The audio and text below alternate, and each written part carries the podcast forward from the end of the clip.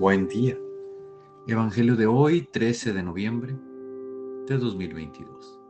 Pertenezco a la Iglesia San Patricio del Ministerio de Estudio Bíblico Nazarenos Católicos.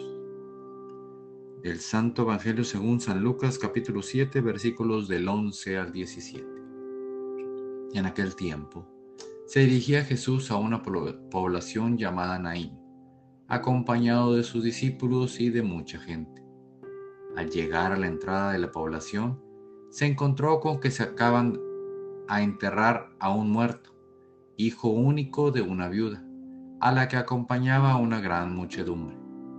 Cuando el Señor la vio, se compadeció de ella, le dijo, no llores.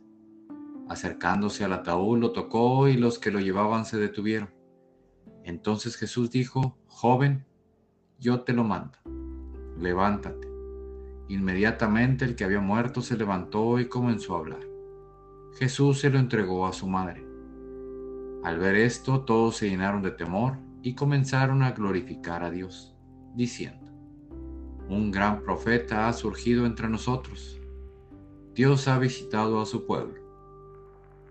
La noticia de este hecho se divulgó por toda Judea y por las regiones circunvecinas.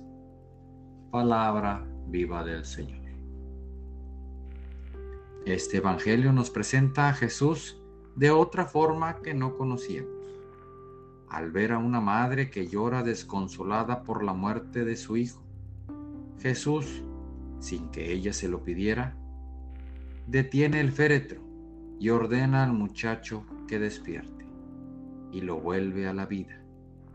Sabíamos que si le pedíamos algo a Jesús, no lo concedía, pero aquí Él lo hace solo por ver el sufrimiento tan doloroso de su madre, siendo su hijo su único familiar. Queridos hermanos, así como Jesús quitó a este joven de la muerte, así Jesús puede salvarnos de la muerte de las drogas, de la muerte del alcohol, de la muerte de la monotonía,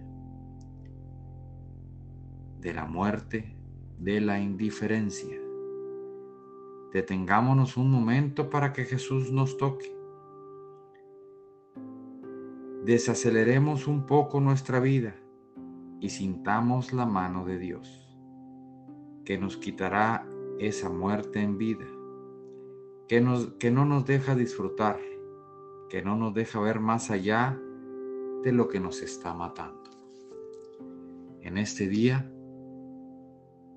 te invito a que te detengas un rato en este camino, a que veas que te está quitando las ganas de vivir, que no te deja disfrutar la vida, que no te deja sentir a Dios.